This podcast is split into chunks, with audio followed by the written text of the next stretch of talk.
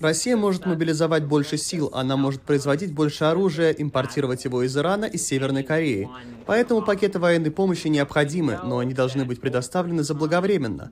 Ведь требуется время, чтобы произвести оружие в США, доставить его украинцам, а затем распределить его. Если бы дополнительные поставки были произведены несколько месяцев назад, ситуация в Авдеевке могла бы быть иной. Но опять же, трудно связать исход конкретного сражения с этой конкретной причиной.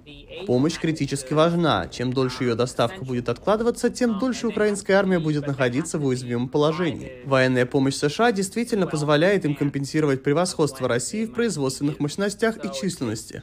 Эта помощь не обязательно гарантирует победу, но без нее украинцам будет гораздо сложнее. Отдельные европейские страны тоже представляют помощь, но все-таки они не могут обеспечить Украину так, как могут Соединенные Штаты.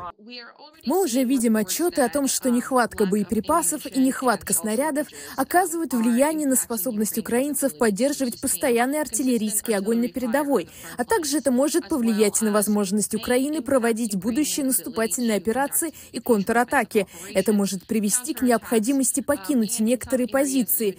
Западная помощь играла и играет важную роль для проведения масштабных наступательных операций. В прошлом мы видели это на примере поставок Украине «Хаймерсов», когда Украина использовала их для наступления в Херсонской области. Так что да, военная помощь Запада играет значительную роль в способности Украины удерживать текущие позиции, не говоря уже о том, чтобы начать наступление.